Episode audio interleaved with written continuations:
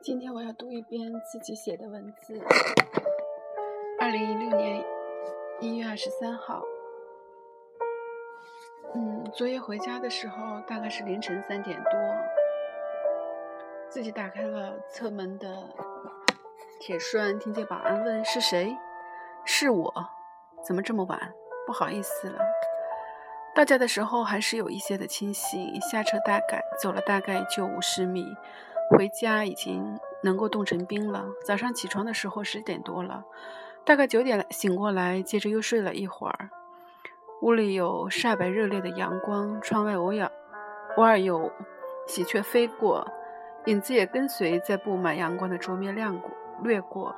寒风偶尔会呼啸，麻雀的叽喳。抬头看着窗，一群鸽子沿着对面的楼顶盘飞。简单收拾了一下。最近来不及扔弃的各种包装盒，擦洗了桌子、杯碗碟盘，然后坐在桌前，尝试着记录些什么。最近一个月忙碌困顿，很少尽心的写过文字，脑子里好像没有停止过各种想法。理查尔说：“已经觉得空空如也的道道理，现在慢慢开始深深的体验，就好像，好像。”每个句子、每个词语，一个个的擦拭过去的感觉，而我是一片一片的句子，不停的在脑海里飞过，想抓住，却没有余力。你只能任由它们在那里自由自在的飞，有时候根本停不下来，也无法控制。生活里沉默的时候却越来越多，大部分的时候可能是不知道如何说，也因为有太多的想法，总是跳来跳去的，想静下来写什么的时候，反倒把他们都吓跑了。敲键盘，思绪好像就立刻断了，哪一个也不能深入的思考下去，完整的记录下来。所以现在尝试着去学习，练习着思考，练习着记录，练习着使自己这些变得有序，练习着可以完整的表达，对我来说是很重要的事。首先说一说昨天晚上我在微信朋友圈里的刷屏，当然不是为了显示我看到了谁谁谁。其实想说，我只是花了八十元的门票，听了十七组音乐人的演出。这是二零一六年民谣春晚北京站在猫 live house 的演出，而这个 live house 可能因为昂贵的租金，很快就会被关闭和拆除。去年很偶然的机会，然后开始会看一些这样的演出，但是知道。Live Live House 关闭，这已经是第二家了。之前的是麻雀瓦舍。整个演出除了换场说话的时间，大概有四个多小时的演出。很想把这件事情说出来，在没有决定学吉他，虽然学吉他已经半途而废了，在没有看到周云鹏的《绿皮火车》之前，我对于这个世界是全然不知的。然后在接触了以后，就决定去了解。所以偶尔会去听一听、看一看。有妹妹问我你在哪里看什么，我说我在看一些独立音乐人的演出。他会接着说啊，我的城市没有。我说不是没有，是你不了解。也有好朋友发信息说啊，看你的位置好好。然后你在哪里？问他有没有睡。他说在看电视。我是歌手。也有朋友对被晒出来的这些音乐人有一大部分都认识，然后说很多年以前就开始听他们的音乐，在还在上学的时候，然后也和一起看演出的朋友聊天。他说他其实也很少看电视，当然看电视要方便的多，可以舒服的坐在家里。然后我们也聊到最近我们看的这些演出，价格都相当的便宜，然后。而一般搞这种活动的时候，可能这种演出场所很难有其他的收入，因为大部分人都看看演出，可能很很少有其他的消费。可能是因为工作习惯的使然，每一次过后，我都会在脑子里简单的想一下，哦，他这次的成本收益，然后又想，啊，要生存下去，经营真的是很困难的。虽然自己好像并不太执着于金钱，但是也很清楚。这是现今社会赖以正常的运转的基础，所以很多时候都是会特别的在意生存本身这这这个问题。成本收益总是很自然而然的去考虑。其实，在人与人如何建立健康关系的这方面，这些因素也很重要。但是，很多时候可能被大部分人都忽略了，不去想其中的关系。最近常常会想到一个词——生态。一片土地上有各种各样的自然生态，生活在土地上的人们，社会关系也同样存在着不同的各种各样的生态。不过，生活总是太过于忙碌，对于生态如何的营造、如何的演变，个体本身对生态有什么样的影响，又在生态下怎样的被影响、被塑造，会思会深入思考的人其实很少。在荒野公学听课的时候，也会偶尔听到这个词。比如保护大熊猫，当然的目当然目的不只是单单的保护大熊猫，而是通过保护大熊猫，进而来保护一整片的生态。偶尔去蜗牛之家、蜗牛的家看演出，或者看到演出的播报，就会生出这样的想法：要是孩子们都在的话，也可以带他们经常去一去。也许会受到某种影响、某种熏陶，或具备某种辨识的能力，因为比看各种经过商业包装下的秀，也许这是更有益的事情，因为你在这里可以看到的是更为真实的人和感受到更为真实的音乐。突然想起上大学那会儿，也经常被拉去当观众，台上有各种有名的或是还没有红的艺人的演出，那时候。可能就像刘姥姥进大观园的感觉，纯粹的感到很开心，见到明星了，然后会找人签名合影。其中也有一些明星是很多年以后才开始红的，然后你就会感到，哦，他在还没有出道的时候，我已经看过他很多的演出了。很多年以前，有朋友说过一句话，就是当你有一天你不再仰视，是可以平视，可以俯瞰，可以嘲弄。这时候，可能我们看问题才能真的回归到人。又忘了要本来要说的话，也有不常见面的朋友说我的生活很单调，你的生活总是很丰富呢。其实我的生活非常非常的简单，上班，上班时间根本很，基本上很少开小差，只是完全的工作。偶尔不想忙碌的时候，就会整理，或者是学习，或者是思考着如何去改善。有时候，在别人看来，我总是建造了太多的空中楼阁，没有脚踏实地的考虑实情。工作之外的时光，大部分也还是一个人看书、走路、拍照，偶尔会参加东方历史评论举办的历史沙龙。所有参与的人和场地都是免费的、完全的公益。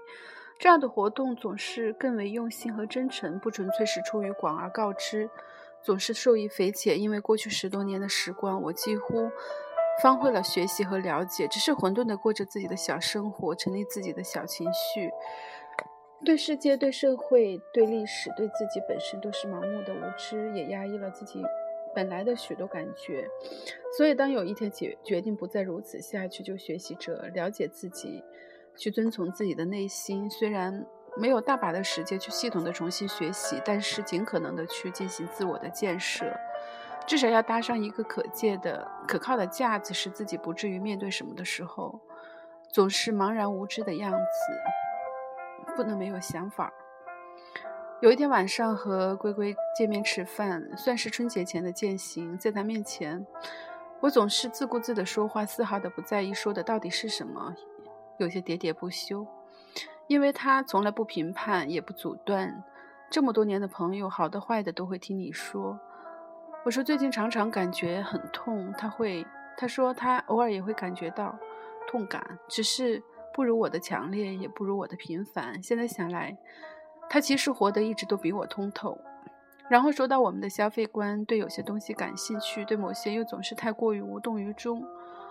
我说，如果是我不情愿的花销，我总是想象只可以换成多少本书。他则说。他会积攒起来去旅行，所以不管是道德还是亲情友情，总是练习着不再被捆绑架。对朋友圈里的广告，我并不反感，只是也不会有太多的回应，就如我自己发图、写字、转发一样。这是另一种形式的广告，不过也是在推销我自己的理念罢了，并没有好坏贵贱之分。有些东西无法屈从，喜欢你的人会越来越多，讨厌人你的人也同样会越来越多。然后理不理解，你都会学习，学会着接受你自己本来的样子，这样就好，回归本心。记得许久以前和阿姨聊天，我们会以为越老要练习着越有尊严，想起自己的父母，或者被宣扬敢敢于牺牲奉献的伟大的许多父母们。许多人曾经在年老的时候被孩子弃如敝履。并不是人性有多坏，而是这是基基本的人性，人性的趋利性，谁都愿意自己更轻松和舒服。所以，我希望自己的父母或者所有的人越老的时候，应该越有尊严。越有尊严，就意味着你要有价值。甘于牺牲奉献的人，我们的父母，大部分的人就是这样的一代，因为他们自己是自小生活在贫乏之中，所以一路走来，对于子女不得不倾囊以待、劳作，不管是精神还是物质，他们总是很难有余心余力去照看自己。所以，当我们长大，他们却慢慢的被消耗掉了，被掏空了。所以，看到许多的老人总让道德孝顺去捆绑，你很难真正的付出关心与爱。对于父亲，我总是有很多愧疚的。大概会以为他有自己的世界，所以付出的关心总是很少。对于妈妈，我总是很很喜欢去与她交流，她对于生活的感触和体悟，她在生活中感到的痛，以及我对于生活的理解，对于亲情的关系，对于孩子的教育，我总愿意和她去交流，甚至。我自小如何的长大，如何的看待与他与我的关系。当自己越大，承担的东西越多，越了解他一路以来的用心的时候，很多东西你就可以理解、体谅，就可以坦诚的向以待，就可以关系就可以进行重新的建设。好像又扯远了。在这样冷的冬天，坐在屋子里安静的写字，是一直以来自己的愿望。还有些东西会害怕失去。瑞问我：“你真的一个人生活没有压力？”对于我一一个人生活真的没有压力，在这一点上，可能因为母亲能理解，这可能是最大的支持，所以生活上没有这方面的纷争。就我自己而言，我很少想过是一个人生活这个问题，因为一路以来自己都是这样生活过来的。年轻的时候顾忌太多，觉得一切都可以等；而现在，当你发现自我发现，你会发现你的价值其实不依附于任何的关系，而你要与另一个人建立一种关系，一定是要对等的，这样才可能长久和健康。会以为一个人在任何的身份称谓之前，一定首先是人，所以这是他他被如何对待的根本，不是身份地位称谓，而是一个人。爸爸有时候会很唠叨，然后会说我两句，但是我一般都不会听。他曾经真的很宠溺我，我的爸爸，但是现在我好像很少顾及到他，有一点抱歉。我的自由的天性，很大的程度上都是他从小以来对我的保护，而妈妈总是很严苛的对待我们，要求我们负责任，要诚实。然后也不能有贪婪、占便宜的心理。总之，从小就要求我们要很有尊严，在这一方面他是非常非常的敏感的。至于同学朋友，可能他们自己在生活中经历一些事情、一些变故，然后越来越能理解理解你，或者是当他自己困顿的时候，他会羡慕你一个人生活的没有负担，所以尊重和理解你的人会越来越多。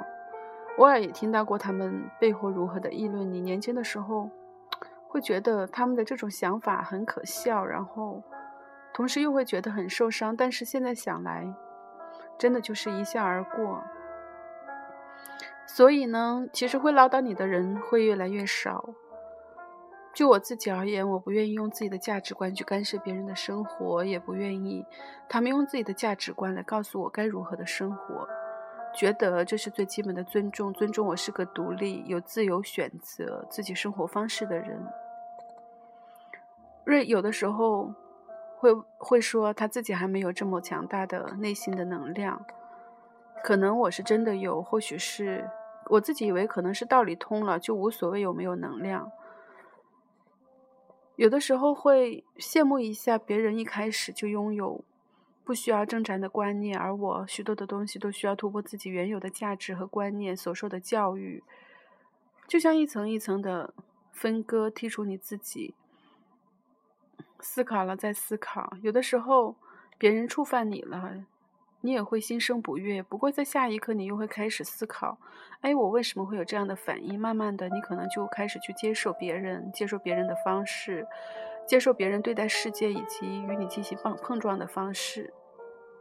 昨天晚上回来的时候打车可以一路往南，但师傅走了环路。不过因为没有红绿灯，所以可能更快一些。但是绕了四五公里，我就非常的纠结这些事情，而且不自然的说了出来，不是因为生气，而是很纠结。等阿飞和王丹下了车，师傅倒是很认真的问我：“你说的是哪条路？”两个人才说明白我说的是哪条路。师傅才恍然大悟地说：“真的有一路往南的路，不过……”只是一开始太快了，错过了拐弯的路口，所以都没有反应过来。我大概因为最近常常这样的穿城而过，所以有些过于执着了。以前自己开车的时候也知道走大路，绕上一点，但是省车又快又不迷路，不容易迷路。现在总是能很从容和平静的等公交、堵车，让自己在生活里慢下来、静下来。其实这一点还要感谢廖可，因为当他来北京，我开始。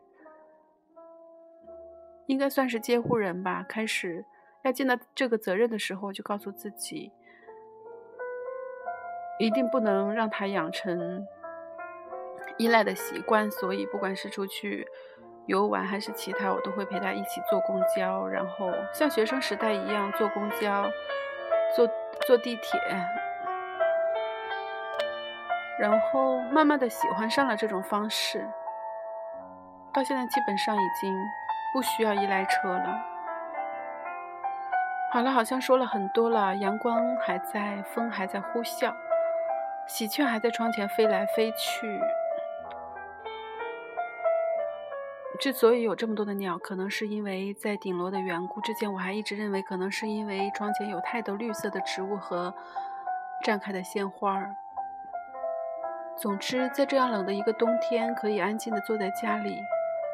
写一段文字读出来，虽然可能逻辑上会很乱，还是很安心。这一个月好像都没有静下心来过，好吧，就到这里。